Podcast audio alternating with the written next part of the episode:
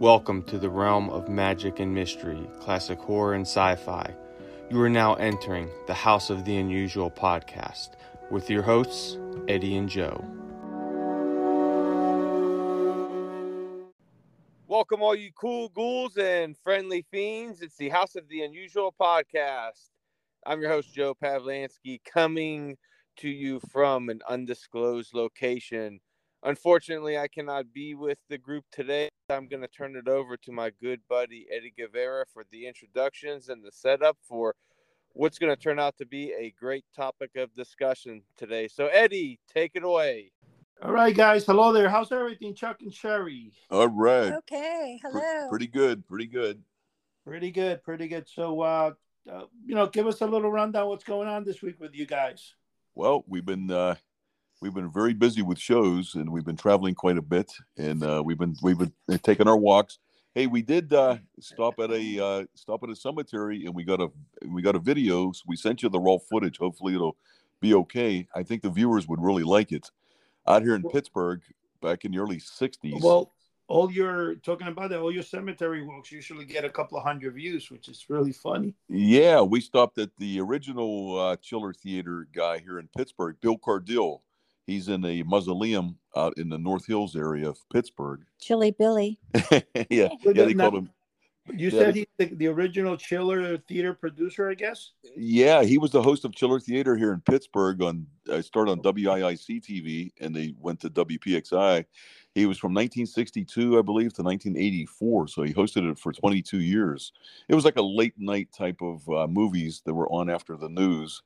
And uh, it was like a Pittsburgh staple out here, you know, like if anybody's from Pittsburgh or the surrounding areas, like maybe certain parts of West Virginia and Ohio. Uh, but it, it was really, really cool program. So I show some neat uh, memorabilia that I had on there that he had mailed me, like a lot of pictures uh, that he signed and so forth. And um, uh, he also signed a picture from when he was on uh, Night of the Living Dead. He played the uh, newscaster on there. And he also sent a script, uh, the original script from the last, uh, the episode from nineteen eighty-four. And it's like really cool. It's a signed script and so forth. Uh, uh, so you guys will see this when you see the video. It's about six or seven minutes long. Yeah, about that. Uh, yeah. And uh, how'd you like it, Sherry? Did you have fun doing it? I had a blast. Yeah. And, yeah, uh, and let, let me ask you, so when you guys did it, um, you know, it's kind of funny, though, because I think I saw some of the video. And you can hear, which is so funny. You're, it, I, w- I was surprised that you had such an echo inside the mausoleum. You would think, being that it's, you know, a really quiet place in there. Oh, you yeah. Get an echo, but I, I guess it's because of the high ceilings, maybe, you think? Um, oh, yeah, it was very high. Yeah, very, very high. Bill Cardille's way up on top, too. He's like just below the ceiling. And they were going to have a funeral that was coming in. The guy said, you have to leave in about ten minutes. So we were strapped for time. so we just... Wow. Yeah, we just finished up and we just left then because we had to move our car and everything. We lucked up. We got there. Perfect timing. Perfect timing. Mm-hmm. We filmed it and it went very well.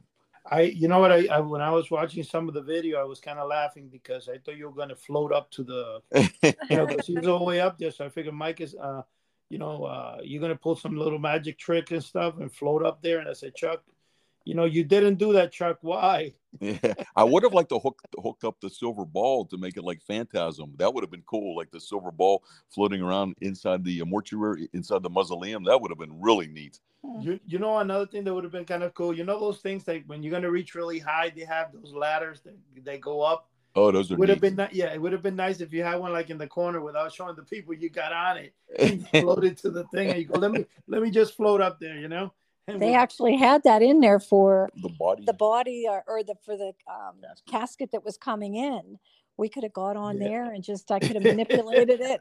Well, they, they would have thrown you out of there quicker. Than yeah, that. Definitely. Yeah, it was like a big scissor jack. It looked like a big scissor jack. Yeah, yeah, yeah that's that, pretty cool. That's exactly what they are. You know, one thing about those things, though, um, it was kind of funny though. I'm surprised they do make the mausoleum so high up like that. Mm-hmm. I mean, I, I could just imagine how hard it must be to get the coffin to slip it in there all the way from the bottom, you know? Yeah. Oh, that, be, absolutely. Yeah, so, and, and those scissor things aren't really that wide. So no. I'm wondering how in the world they do it, unless they put it on the scissor thing, and then through the bottom, they kind of guide it and then push it in there. it, it, it's, uh-huh. it, You know what I'm saying? Like, they could put the coffin on the sister thing, lay it across, lift it up there. Hopefully that doesn't fall. You know, they go very careful. Then they'll turn the sister thing around, well, you know, and then just kind of slip the coffin in the hole. And then once they have it in the hole, like halfway, they bring the sister thing down. Then they get oh, up, yeah. they go push it by hand. I just don't know how the heck they would even do it. I mean, no, I know. It. And then they got the plate to put on. That's a big granite plate. Well, yeah, but the, the plate, the scissor thing lets a person stand there and then take the big granite thing with them out. Yeah, that is that is pretty pretty kind of crazy, because it is a very small thing. And I now I'm actually kind of curious. If I would have been you, Chuck, I would have stuck around just to see how it's done, and then you could have told the crowd, man. That's yeah, true. yeah, that is neat. Yeah, but it, it was really weird. We got there and we just had enough time to do it. And it was rainy and windy and cold. It's been very cold here in Pittsburgh. I don't know what it's like where you are, no. but it's been nasty. Well, let, let me let me bring a little story what what's happened on my side. On uh, Friday, it was chiller time again. So, you know, chiller was exciting. This time I was trying to get into there with a table, but I made the mistake of calling Kevin, the uh, the guy that puts it together, a little early. I called him like in the beginning of April. Oh, yeah. I, I, I guess it gets to the point where he just shuts off his phone, you know? He doesn't answer the mobile phone during the month. And I think he did tell me, he goes, hey, next time don't call me like three weeks before Chiller. and uh, so I said, okay. But the thing that's interesting, though, is he was really excited about giving me a table next time and stuff. And, um, you know, we spoke a little. But one thing that was uh, when we got to the show, now it was the day was fine, you know, everything was cool. We get to the show. We had uh, dinner. We we parked. M- one of my uh, friends uh, always gets a room over there, so we were able to go to his room way before the show even began. And you know, so we were there. I think I got there, if I'm correct, around three thirty, and the show started at six. But uh, since I know Kevin and stuff, I kind of I was given access five p.m. Not because you know I got the tickets, uh, the early bird tickets, whatever they call them, and. Um, We got in there, so when we started going around, I did a little bit of filming, which I'm going to post today, including the stuff, Chuck, that I, that you even told me that I'm going to post the stuff that I came across because I got a couple of nice little buys. Oh, nice. And, yeah, and um, when I was there, it starts raining. Now, the funny thing about it, I've been already Chillers twice a year. They do the April show and they do the October show, okay? And for some crazy reason, and this is so funny, it has been raining the last seven shows, seven, eight. Wow. It doesn't matter when it, it is. It always rains, sometimes hard, sometimes. Now, yesterday, between Friday and Sat and Sunday, we had so much rain that three days here nonstop that there was a lot of flooding in a lot of areas.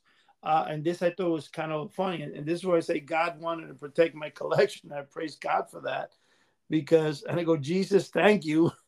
Honestly, yeah. I, I'll wow. tell you why. My collection was in my daughter's house for about five years. Yeah. Yeah. And again, and I, and I said, this is very interesting because back in nineteen ninety-five, and I always said this, uh, in nineteen ninety-five, one of the things that happened when I had a five-alarm fire in my mm-hmm. storage facility, um, the, my collection, you know, everything got burned. I mean, the entire, had I had, One, two, I had four bins, and I believe, I, yeah, I lost two bins. Oh, my. They were up in the third floor.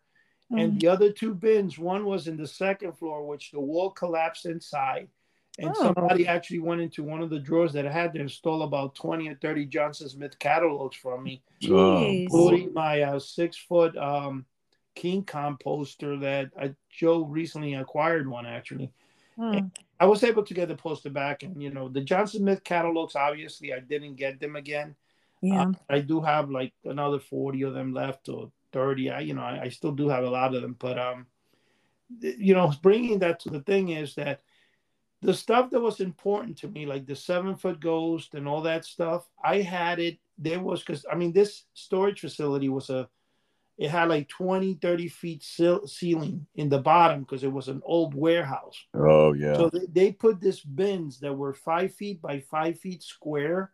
Of course, the top of the bin was open, which was you know, ironic, you know, and it was made of steel. So you had to get this push ladder. And the ladder, no kidding, was like fifteen feet, sixteen feet high. Oh, wow. And you would roll it over on wheels. It's like the ones you see in Home Depot, the real large ones. Oh, yeah, yeah. Okay, sure. So you roll it over. Now, What I'm saying, a ladder, it's a ladder that's kind of like, uh, it has hands on both sides, you know, like handles. Mm-hmm. It, you're walking up like a regular steps in a building. So you had this big giant ladder with wheels attached, all steel, and you roll it up to the uh, bin, and you will go all the way up there, and that's how you were able to take things in out of the bin.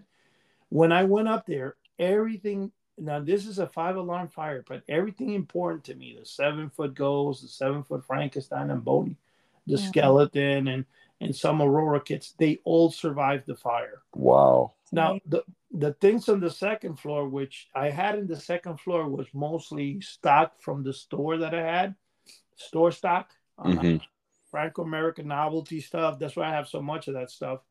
And S S Adams stuff. They survived.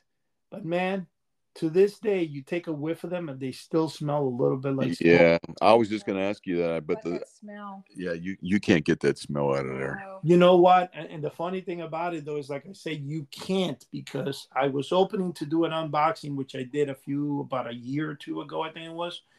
And the unboxing I did, when I opened up, I forgot, well, you know, one of the Frank American things I was looking, I'm like, man, you know, my, my little clothes, the little office I had, the smell just protruded out of the thing. And I'm like, what the heck? Yeah. It, it, that was nineteen ninety-five. So, you know, we're talking many, many years ago. twenty some years, yeah. Yeah. And it still has. Now, the other thing I was going to say about that, the reason I mentioned that thing is that for some reason, God just preserved the important things. And mm-hmm. in my daughter's house yesterday and the day before, they had such a flood in the basement. Oh, really? Wow. Yeah, my daughter, and, and this is after my son-in-law has put thousands of dollars into it. Wow. When I left there, he redid the whole thing. He even actually made that part that I was in a little higher than the front part. Oh, yeah. And thank God for that. The water didn't actually go in there, but the front part, when I was there, I didn't have any any anything higher. Everything was down on the floor. Uh, the water was coming in through like the foundation, like a crack in the foundation uh-huh. or something. And they had to mop and mop. So the point I'm trying to say is that if my, my daughter goes, if you would have still been here. Yeah. Right. Yeah. You know, the thing would have been, uh, a lot of your stuff would have been destroyed. And the other thing that's funny about it is, is that every time water would have come in, which did happen to me three occasions, but not in the amount that came in this time. Mm-hmm. Uh, my stuff, and my daughter says, you know, it's kind of funny. It looks like something's protecting your collection, because she actually said, God, she actually said, God, God is protecting, because it went in about half a foot and it didn't do anything. It stopped at the rug that you had in the entrance. Wow. Is that amazing? And, and the and the rugs, you know, the rug sucked up whatever water was coming.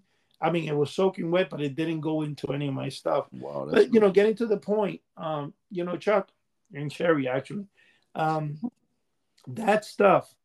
All the collection, and, and, when, and when you look at this stuff, I recently, in the storage facility when I'm in, with all the rain that was coming, uh, I had bought a few things. So it was kind of hard dodging the rain in Chiller and trying to go underneath. Thank God the hotel had those entrances where they have a canopy. Oh, yeah. yeah. Thing yeah. that, you know, you go in front, and then right the front door, you can pull up the car, and it's...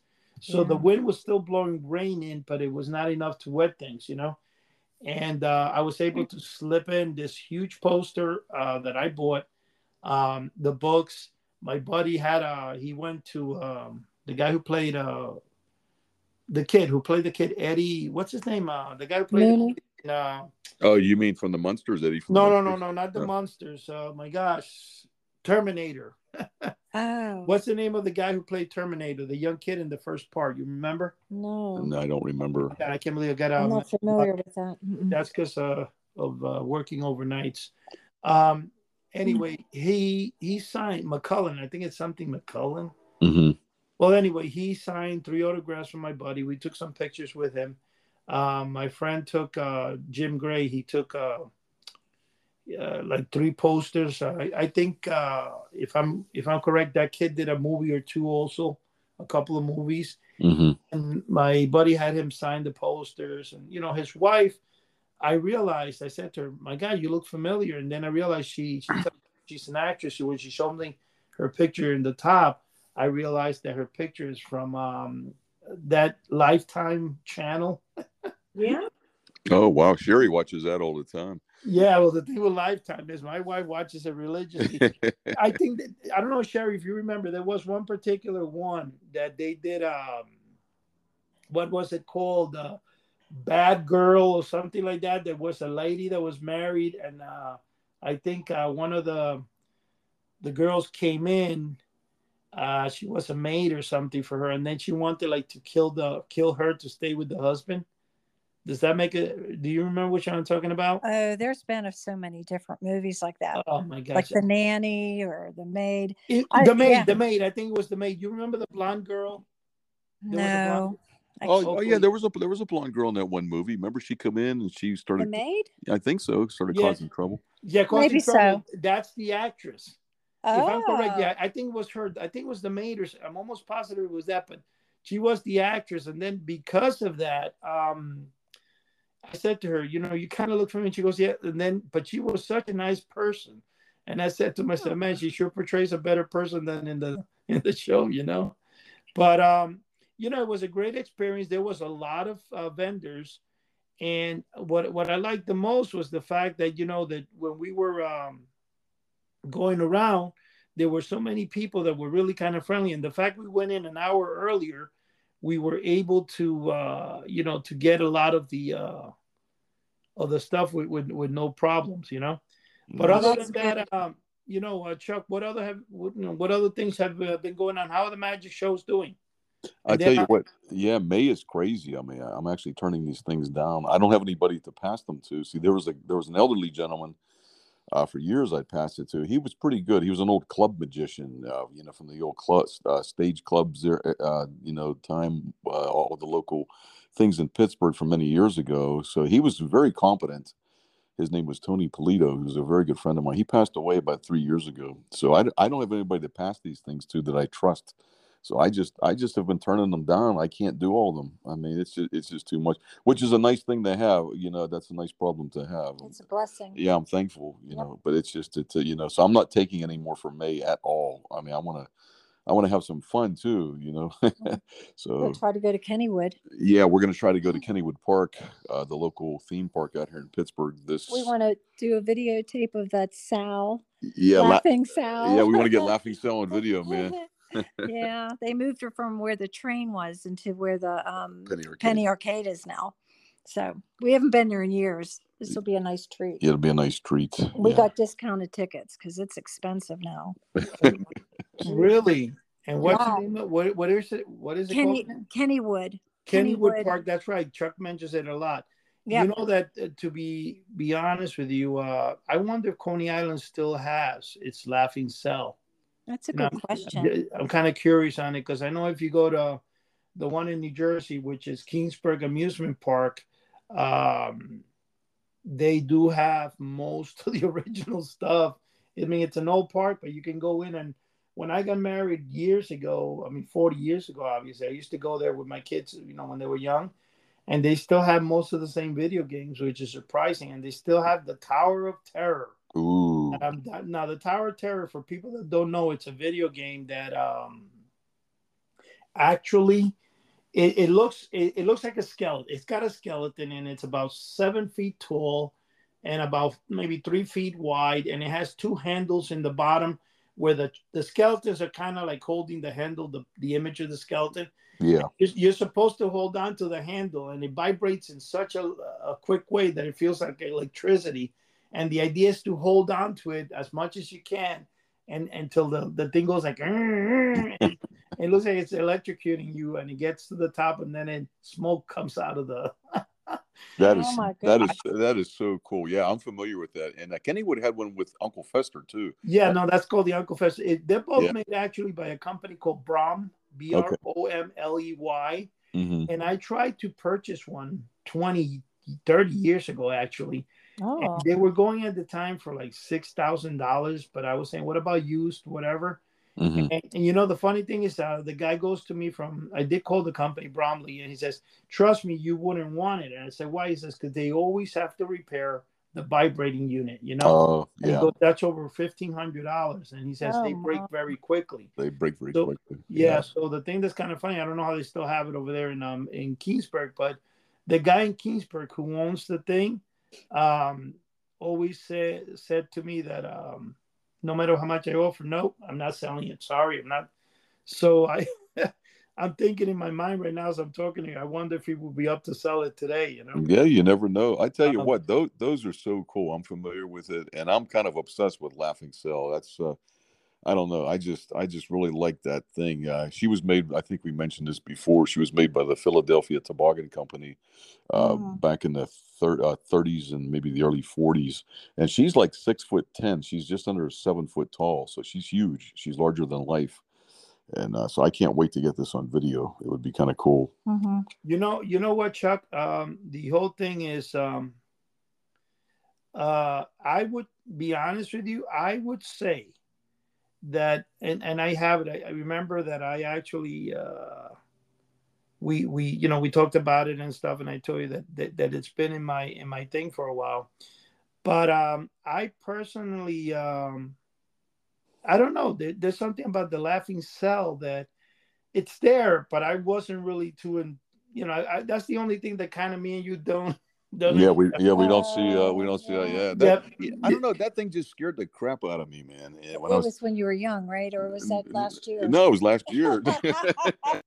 No, it was it was when I was a kid. But yeah. I I don't know. Just the, just that face on her, man, with the gap teeth and the. And I don't know, just that face scared me. Face, yeah, yeah, freckles on her face and stuff. Just wow, and she's so big, you know. There was a guy version too. I can't remember the name right now. I read about it, but there Laughing Al. Laughing Al. I don't know. Maybe maybe it was. I don't know. But there was a guy version too. I can't remember the name right now. But uh, if you want to look, I think at Coney Island they call it the Laughing Lady. It could be, yeah. Yeah, I don't think they call it Sal. Uh, no, no, yeah, they they don't call her. They don't call her the what is um they do call us right the Laughing Lady, I believe. You're right. Yeah. Mm-hmm. Yeah. Because you know, and, and and one thing I'm gonna say is I you know what the reason I probably didn't like her, I'll tell you what, Chuck, because all you could do is just watch her. Yeah. You yeah. didn't do anything. It's not like um no I love it's not the, uh, it's not like an interactive type of right, thing. The fortune telling machines that you put in, you got the little card, and I think for that reason I got gravitated more to that, you know. Yeah, I love the, I, you know what, I love the voice on her too. I forget who recorded that. I had the statistics, I can't remember, but uh, but it was like it was back in the very first ones. They would they would change the records. It was like uh, seventy-eight L P Ms, and they would actually hire a kid and hit hit go there like every forty-five minutes and actually put the records back on a stack. Oh wow! You know, that was back in the I guess in the twenties. I mean, but that that voice, oh man, it's creepy. You know, um, I, I got a little tidbit for you. Who did?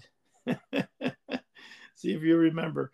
Who was the voice? Everybody now. Everybody knows, especially now. We're going back to mail order now, because of course this show originally was uh, all about mail order. So, I want to ask you if you remember um, who was the person of uh, the laughing bag. You guys remember the laughing bag? Oh, that's so cool. Yes, absolutely. And it used to come in a little bag, and it had the little uh, yep skin color thing inside, the little device, and it had like mm-hmm. a little record inside, mini record. You press the button. That was so cool. Well, uh, you know, the funny thing about that, and and it's um, it, it, in fact, you know what, Chuck? This this is a good one, because it so happens that as we speak, I actually had one because my mom asked me to send her one, and I want to see if you remember this. Hold on. Ah, you see, that's the, the, the I got the wrong bag. That's cool. That's called the uh, bullshit bag. Oh yeah, oh, I remember that. I remember that. Yeah, but I can't. But I was looking through some of them, and I I was seeing all the oldest ones I have. But this is it. Watch.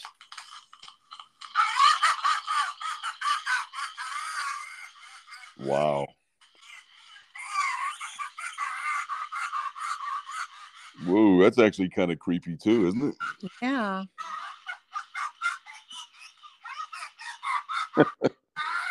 See? See how creepy that is? Now the funny thing about it, you can actually speed it up to go a little faster.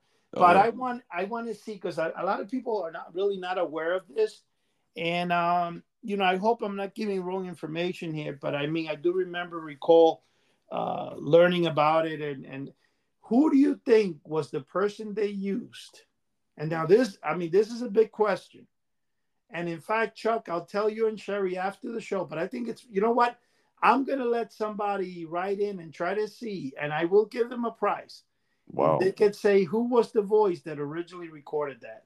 Wow. I'm just hoping that the information is not really readily available on the internet and then oh, no. everybody calls it. No, I hope I hope not. Wow, is it? You, you know what? You know what? I, I think I think uh, I'm going to let you guys guess, because you have actually interacted with the person in your life, uh, the person that actually has that, uh, who they recorded the voice from. Wow. Uh, I could give you another quick clue. I, I was going to say a surprise, but I know people might look it up and then it might be available online. So that's kind of not fair, you know. Um, Sherry? Yeah. You knew the person very well. Wow. My sister? Wow. She laughs like that. Now that would be that would be weird, wouldn't it? Uh, it did, it did kind of sound like her a little bit. Hey, now watch it. Sound like me, actually. Huh. I knew still, uh, well, tell you what, you were a nurse for the person. Oh, the Riddler. Exactly. Frank yeah. Gorshin. Oh, that was Gor- it was Gorshin. Gorshin. Frank Gorshin. Yeah. Yes. Now, if you speed up the laugh a little more, which you need okay. a screwdriver to do, you can um, you can basically hear was his voice. And if you hear, watch any old Batman where he's laughing, you can yeah. see it is the voice. But like I said, you have to um, play it. But I read that a long, long time ago. I think back in the eighties and stuff. And I said, that's wow. the Riddler. And and it was kind of funny because they, they did use, I believe they used Frank Gorshin in the first recording of Pointer Products, used them. Mm-hmm. Because mm-hmm. that's not a Pointer Product thing. But I think it was, they were going to put it out. Apparently they didn't. And then it was put up by a company called um, J. Rue, I think it was. Let me see, because the the bullshit bag I have here is actually older than the laughing bag I have. Uh, they were called Re- Rico. It was made in Japan, and it's oh, wow. R I C O. Okay. Now I recently sold the la- uh, one of the uh, bullshit bags for ninety bucks, man. Wow. I still have, believe it or not, I still have about maybe six or seven of each of them. Uh, th- this is all store stock.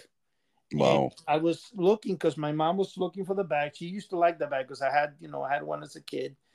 And um, then I also found another one that's orange that uses a D-size battery. Those are the really large battery. The orange bag I have has a little kid in the front that says labs. And then I also have one, like the one in Mail Order Mysteries.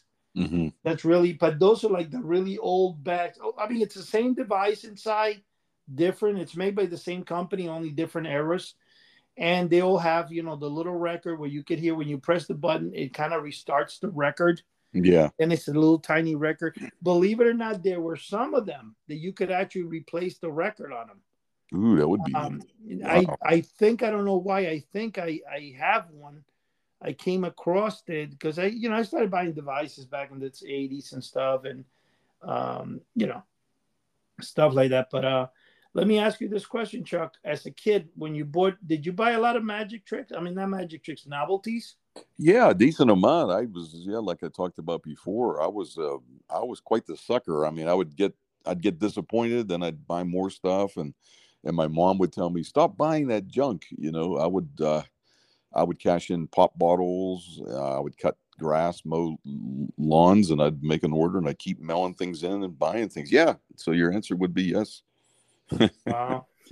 Hey, you know, it was I was kind of actually looking up. I, I can't believe it. I, I have a block on the mental, a mental block here on the kid's name from uh, Terminator that I mentioned before. Now, I know it says on the online, it says Edward Furlong. Furlong, whatever, but I think uh, the name that I saw with it was different. Uh, hmm. Yeah, I can't think of it either. Is it the there, first Terminator? Yeah, I guess yeah. that's the first one. She's checking it up online right now. Well, yeah, it's, see, hmm. it says Edward Furlong, but that's not the guy in uh, in Chiller that we got. I mean, that is him. I could see his face, mm-hmm. but I wonder if he uses a different name for his. Um, I mean, th- that's kind of crazy that I, yeah, I don't, that's, that's very interesting. Hmm, I don't know. Maybe the kid was an imposter. Look up, look up, because I can do the fact that I'm not in the, you know, I'm trying to look, but I, I'm using the phone and I have it on airplane mode. Make sure that no calls come in and, and hurt our podcast. Look up Chiller Cast, April Chiller Cast, and try to see if you see it there, uh, Sherry. April? That, that would be April uh, Chiller Theater cast. Yeah, April Chiller Theater cast. And I'm, I'm just kind of curious because now it's killing me. But anyway, guys, I have a topic while uh, Sherry looks that up. That I, it came out in the paper yesterday in the New York Post, and I thought it was very interesting. And it the title of it is, For Decades, U F O Obsessives Demands to be Taken. I'm, let's, let me start that again. I'm sorry. For decades, U F O demands to be taken seriously, but science, in other words, U F O uh, obsessiveness demands for, for U F Os should be taken serious, but science and politics have now made it impossible to believe that flying saucers truly exist. Now, the column, a two-page spread, which I'm going to actually make a copy of and put it on the uh, forum. Okay.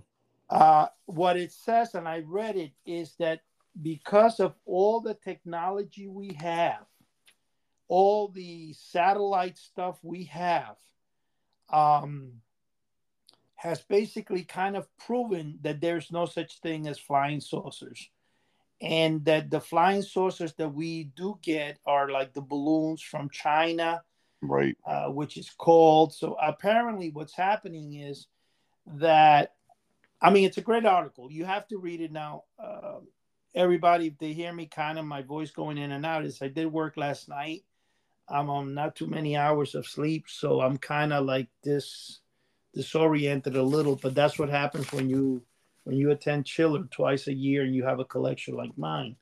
you you you kind of grow a little nutty afterwards, I guess.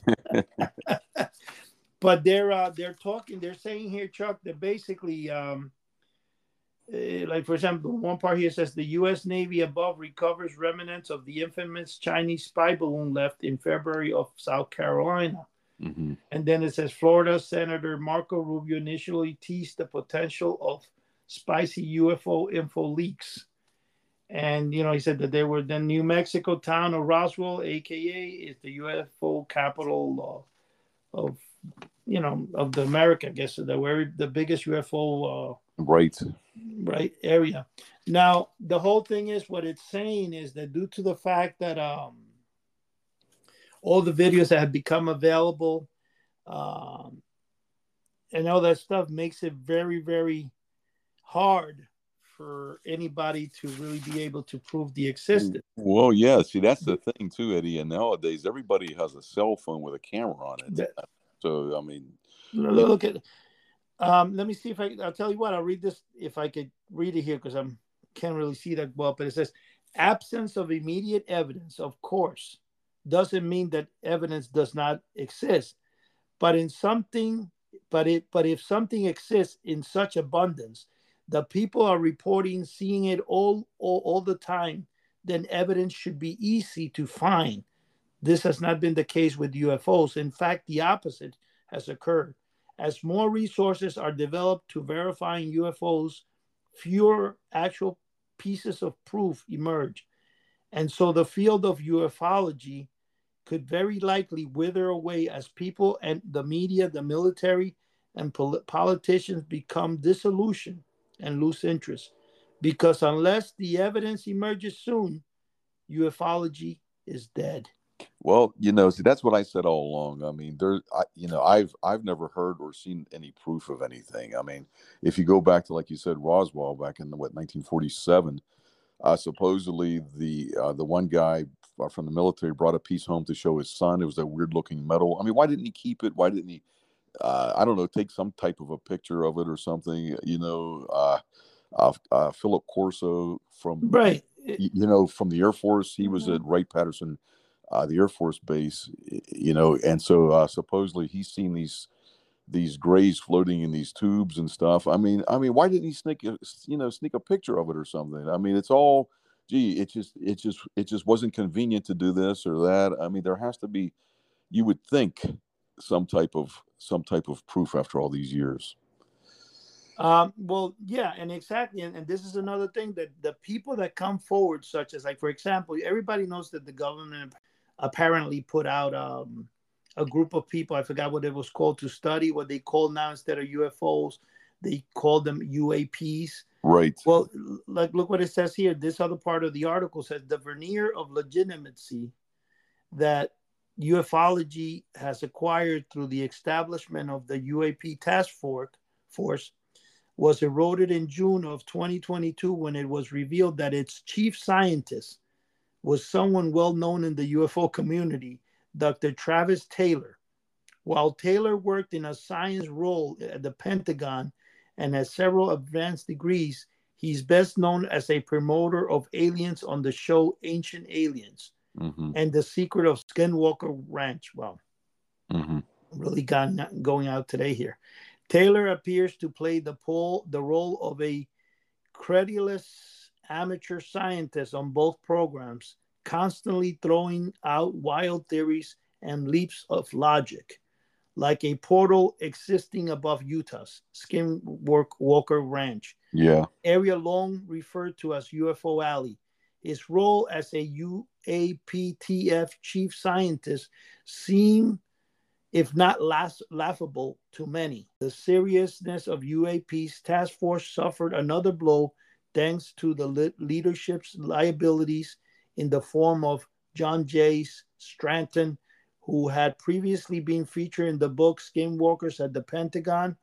Under the, the book describes a wild ride in which Stranton uh, absorbed strange happenings at Skinwalker Ranch in two thousand nine and later experienced supernaturally uh, seeming hitchhikers effect, where effect, infectious entities followed him home and caused his wife and children to see things like werewolves. Concerns have been raised that Stranton's eccentric pursuits might have distracted the U A P T F from finding real U F Os, or at least Chinese drones or balloons. In other words, it's all made up stories, and the people they're using are mm-hmm. people that are promoting shows like Ancient Aliens and, yeah, yeah. and stuff like that, which is really kind of stupid. So what it's done, it's hurt Uh, U F Os as a whole. And then if you know if you keep reading the article, like I said, it's a two-page spread. Right. It goes on to say that with with where everybody has an iPhone now, or everybody has a, not an iPhone, it says everybody has a cellular phone that's able exactly and capable, capable of taking capable. Yeah. super great. Like for example, if you take the the new uh, Samsung. Uh, I know their camera has like Android, uh, not Android, A I, which is, you know, artificial intelligence, which it was kind of funny because um, a guy by my, my job comes in and he takes a picture of the moon and it shows the surface of the moon. I'm like, oh my God, I got to buy that phone. You know, I said, that's phenomenal. Then I find out about a week later that it actually has uh, A I technology where what it does, it takes a picture of the moon and then it corrects it based on what it's supposed to look like. Right, right. It's not a real picture of the moon, basically. But um, yeah. I wouldn't be surprised if they're going to start putting U F O pictures in. So oh. when you take a picture of the sky, the U F O appears. Yeah. That's already an app, believe it or not. It's been wow. an app for like ten years. Really? And, wow. Um, but, that, but I'm saying that's now more possible for it to happen because I remember using the app in the early days, and I took a couple of pictures of flying saucers going around the Empire State Building. And, you know, I, I can actually look for one of those and post it. You could see that that technology has been around. And and now what the article is saying that where everybody has these phones, how come there's no great images coming out of U F Os? And even the ones that are released by the government that supposedly they can read. And this is funny, the way it said it there. They can read from the sky. Exactly. They, they can read a postage stamp and yeah. oh, now, I'm kind of paraphrasing what it says there because I read that in another place mm-hmm. uh, about the technology that we hold. And and what I'm saying is we cannot see a U F O. We can get, I mean, we take pictures of U F Os coming in and out of the water uh, that they're saying, oh, they're speeding. And then in these pictures are being taken from billion dollar, um, you know, airplanes. Yeah. And you're going to tell me that you're going to see a black and white grainy little thing. yeah, I know. I know. You that's know what exact- I'm saying? It's yeah, like- that's exactly what I've been saying all along, Eddie. And you mentioned about the Ancient Aliens. You know what? I've watched that program for quite a few years, and it's you know what? It's only for the simple reason that I like to see these ancient uh, civilizations and so forth, like uh, Pumapunko and all these weird structures and stuff like that. but they do come up with some of the most outlandish things. I mean, it's just unbelievable. Like Giorgio Tsoukalos and a few of those guys. I mean, holy smokes. I don't know where to get these ideas from, but it's just really, really crazy. I, I guess you, you pronounced his name better than I did, like Kasakis, whatever. But yeah, yeah. But you, you know what, Chuck? Back in the nineteen, I think in nineteen seventy-two, seventy-three, I, I bought a couple of books called Ancient Aliens. I still have them. They were paperbacks, and you know I was very young, but obviously I bought them. Uh, whatever. I read some of it, but it threw me off as being a bunch of hogwash. You know, like, are you kidding me? Yeah. Um, and, and this gets me a lot to the point that, like, people won't accept God, people won't believe in God, but yet they're able to believe in that we were visited from another planet. Exactly. I mean, how we, I mean, it's not, I mean, I know people would say, well, well, God is ridiculous. Well, are you kidding me? The idea that the universe is made of nothing and just blows up and out of billions of years, uh, yeah. you know, forms. And the, I mean, if you take a mathematical equation of things, there is. And I'm saying a mathematics because there's a mathematician. There's a show on on on YouTube, and it's put out by Harvard University. And they had three of the biggest minds. One was a physics guy. He was like a PhD something. They had a mathematician, and then they had a, a famous literature writer or something like that. I forgot what it was, but right. They were debating the existence of God, and the mathematician said that. And this was kind of funny because the guy that was the writer, he was kind of like uh, not atheist, but he kind of didn't really believe. And it was kind of funny because when the, the mathematician said, you know, when you look at the odds or not, it's impossible to say that there the universe could be, you know, it won't have a creator. And he goes, that's why I chose that path. And then the it was kind of funny because the, the writer goes, you know, in all the theories we have out there, Um, the one that actually makes more sense and has all the answers is Christianity. Yeah, really. Yeah. So they started laughing, and the mathematician asked him, what are you going to do now? He goes, you know what? After this whole conversation, I might have to relook at my life. Yeah, that's wild. I, I thought it was really funny, but I love watching those shows because, um, like I said, right now I am talking. I am a little out of it. Uh, I've had a long day yesterday with a double, and um, you know, when you come home at eight o'clock in the morning and then you're going to do a podcast at three, and lack of sleep is not going great there. So, but what I wanted to mention, and, and, and one thing I'm going to say is one of my favorite things to watch all the time is anything on YouTube, anything on television that has a lot of, uh, you know, things that deal with knowledge, like Harvard University, when they put out their, um, you know, not seminars, but they put out their speed, their, their talking shows and right. you know, their uh, recordings and stuff. I always love to hear people that are really bright like that. And and it's fun to hear their, their point of view on many things. And, you know, guys, again, a lot of people out there love U F Os. I love U F Os. All my life, I, I gosh, I probably bought five copies of a book that came out in the early seventies, How to Build a Flying Saucer, when all other amateurs have failed, something like that. And that book sells today between forty dollars, fifty dollars whenever it comes out. I have like six, seven copies. Yeah. And the reason for it is because I love watching, I mean, growing up watching Lost in Space, um, which was my favorite show, Star Trek. Oh, absolutely. We all grew up on that cool I, stuff. Yeah. yeah. It is, you know, Star Trek, Chuck, I don't know if this happened to you, but I didn't really like Star Trek as a kid. I kind of just didn't care for it. And when I got married, I spent about two years every single day watching it on Channel eleven. And me, my wife, and my brother-in-law, because my brother-in-law used to stay with my wife because I still, when I got married, I started working uh, the night shift. I mean, I was only eighteen years old, and my wife was twenty-two. Actually, twenty-one going on twenty-two. And she would stay home. So I had her brother, who was about fourteen, I mean, twelve years old at the time, stayed with her. And when I used to come home, right before I went to work each night, we would watch at nine p.m., I think it was, on Channel eleven, uh, Star Trek. And I got so much into that show. It was crazy. And I'm like, oh, yeah. gosh, I grew up, in, and this show is phenomenal. Oh, yeah. But the point is, when you grow up watching Lost in Space, the first thing a little kid wants to do is two things. Become an astronaut, which every young kid, most, believe it or not, if you Google it, a lot of young kids in the late sixties, early seventies their dream was to become an astronaut. Oh, absolutely. And, and my thing was fueled by two parts. One, watching Lost in Space. You know, you think it's a it's a great thing, the planets, and you get excited. And the other thing was I Dream of Jeannie. Yeah, yeah. You know, everybody was an astronaut. And most shows, a lot of shows always had to deal with NASA. So the U F O thing was big, and flying saucers. And, you know, they, they actually, the word flying saucer, I think, was more used in the early seventies.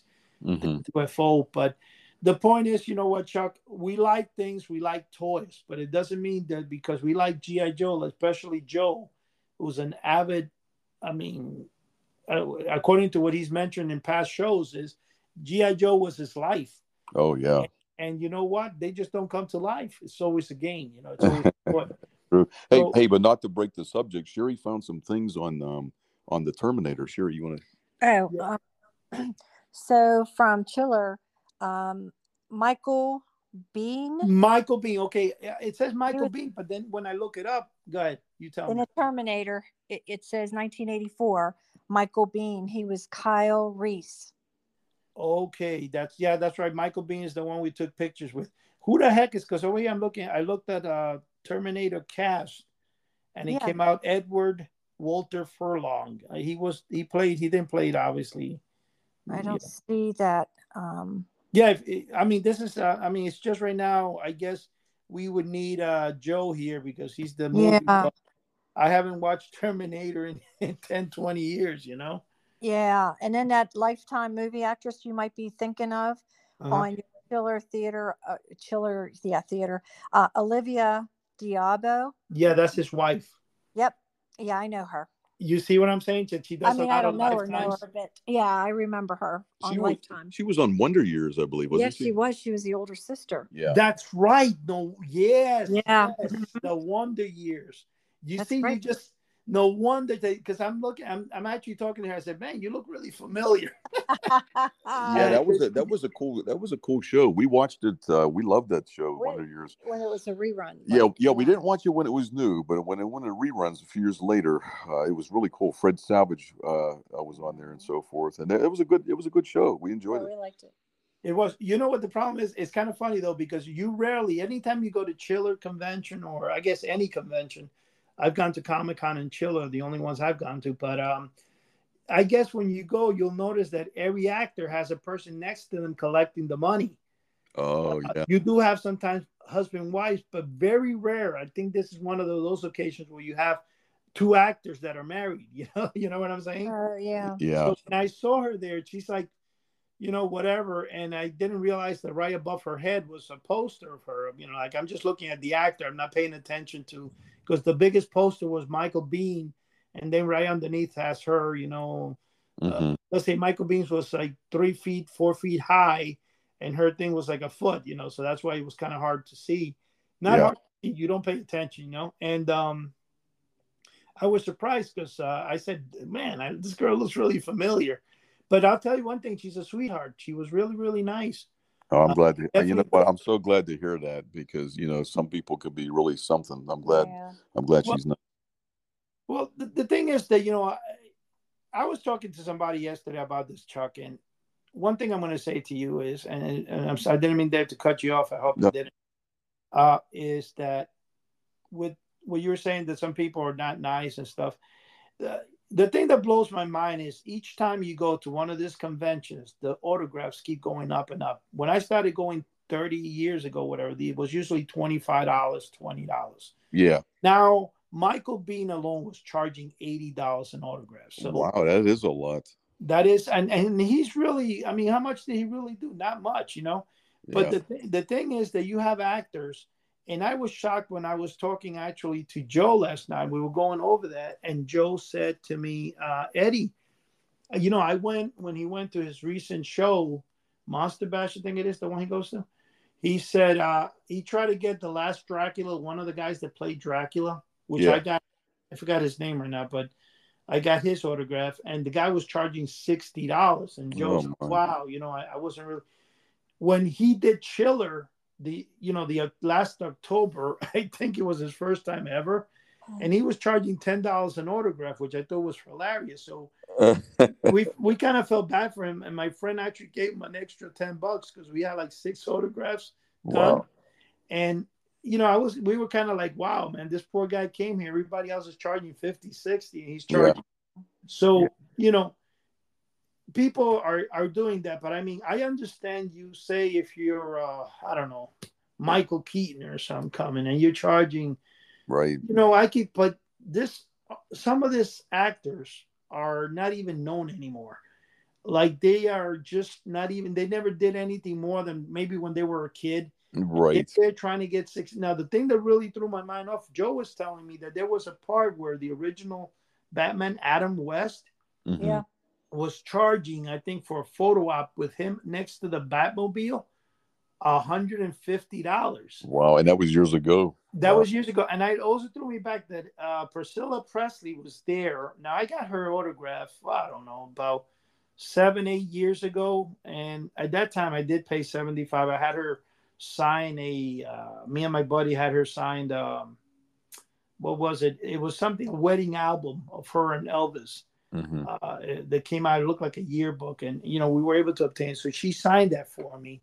And you know, they were still trying to get more money out of you. They were trying to get money where um you would come out. They had her behind this, so funny, they actually put like a bed sheet. They didn't even have a curtain, a bed sheet oh, from the ceiling down to prevent people from seeing her. Oh. And they had her in a table round, so the, the line would go around, and you would go behind the bed sheet. There she was, and you whatever. I took my iPad and I had it on on all the time, so I recorded the whole thing. Uh. You know, because you got to get provenance on the yeah. signature. And then when he came out, they actually had the nerve to have another person charge you if you wanted, though. If you wanted provenance, uh, they wanted to charge you uh, twenty-five dollars more to give your certificate. Oh, my God. But then, I mean, that was so ridiculous. Yeah. And yesterday, she was charging, or the day before yesterday, on Friday, um, two days ago. I'm, see, I'm, I'm, I'm, I'm, boy, am I out of it today, boy. Uh, she was charging one hundred twenty dollars, I believe, for a signature, one hundred fifty dollars for an autograph. And I'm like, wait a minute, lady. Yeah, you're that's the wife of Elvis Presley. You're not even his daughter. Yeah, yeah. And the funny, a lot of people kept saying, "Didn't she die?" uh, did I would say that I'm talking about the wife, the daughter died. Oh yeah, yeah. uh, you know, it gets back to the basics. That today, some of the young people today are really blow my mind, especially the um, exchange students and stuff. And the reason that that it blows my mind is, okay, I do get an exchange student tell me, "I have no idea who Elvis is. I have no idea," but it blows my mind when you see a thirty-five, forty year old American person, yeah, really, that you say Elvis, they go, "Who's that? I never heard of him." No, yeah. no, that is now that now that is amazing. Wait, when we went to Monster Bash, when we met Joe back in October, mm-hmm. there was a few members of the Land of the Lost. I think I told you guys about uh, the son and the daughter, and uh, if you wanted a photo with these two, like in a kayak, I think it was a hundred bucks. It was somewhere around there. It really? was, it was, it was fairly high. You know what I mean? And You, you know what? You, you know what? I always liked the show, Eddie. I liked it. I didn't love it. You know what I mean? I said, no, that's okay. You know, I'm gonna pass. Well, on. The thing is, when you when you do anything like that, like like for example, with Adam West and Burt Ward, right? I go up to them. I go, "How much are the autographs?" And he was charging, I don't know why not a hundred, because normally he was says eighty dollars. Yeah. I, and I said, okay, if I get the autograph, um, and the funny thing is, I got one. Uh, from him, but I bought it on eBay. I didn't actually get one, let him sign it. You know, it was uh, yeah. years ago, like ten, fifteen years ago. Mm-hmm. And I paid, I think it was like twenty-five dollars for the, the actual autograph with the C O and everything on it. Right. Now, he's charging, the thing that really threw me off is if I'm giving you, no, okay, it wasn't eighty, it was seventy-five dollars. I'm sorry.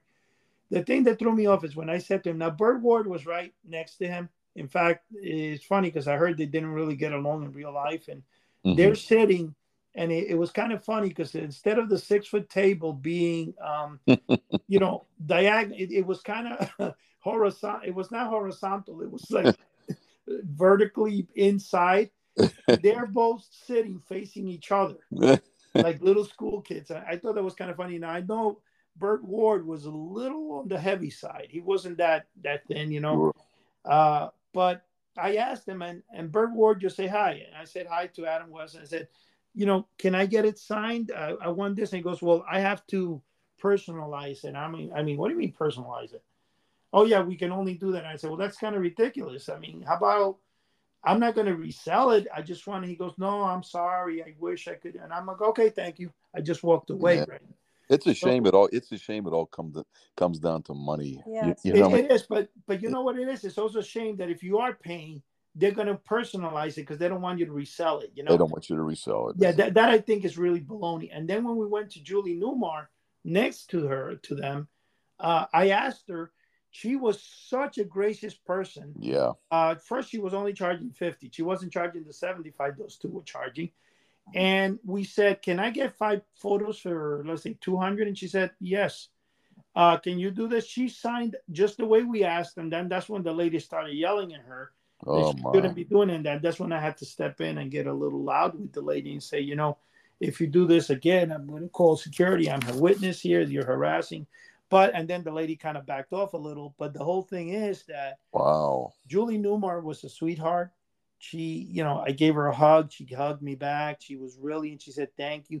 One thing about her, though, is I would always, I would give her a hundred if I had to, you know, yeah. But when you get people like, like, and, and let me tell you, I, I don't know how I even got it. This was in the beginning of Chiller. I got, um, you know, uh, Spock and, uh, Uh, uh, Captain Kirk, what's his name? Yeah, uh, uh, Shatner. Yeah, William Shatner. Oh my God, I lost, I forgot his name.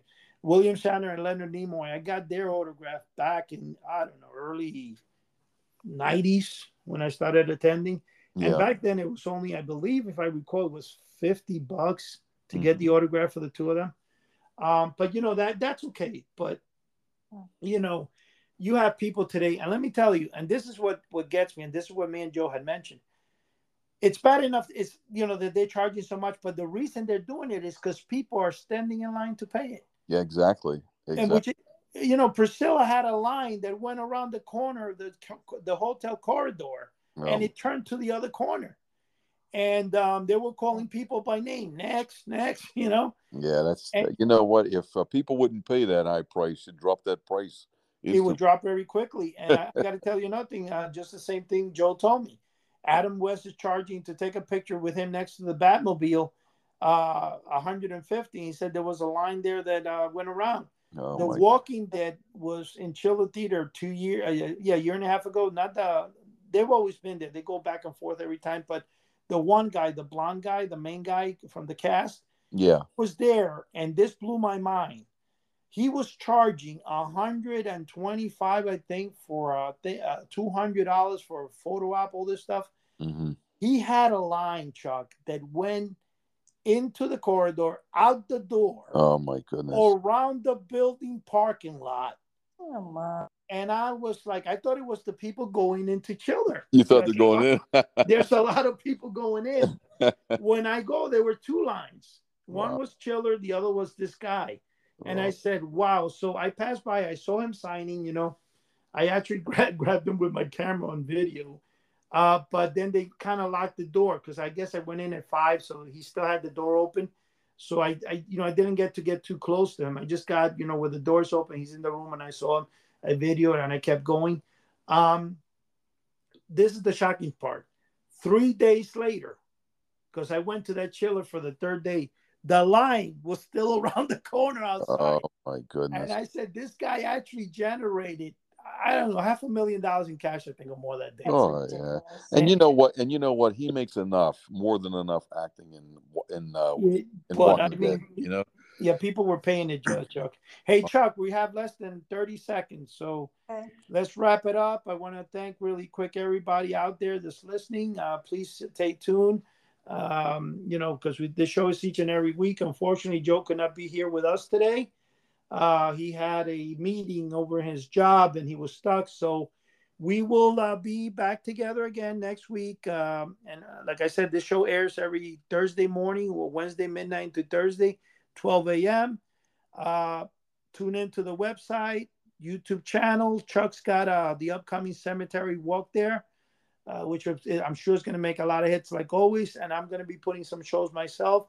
And we're hoping Sherry will soon do her Sea Monkey updates. Uh, having said that, everybody, thank you. Good night and God bless. All right. Good night. Good night. God bless.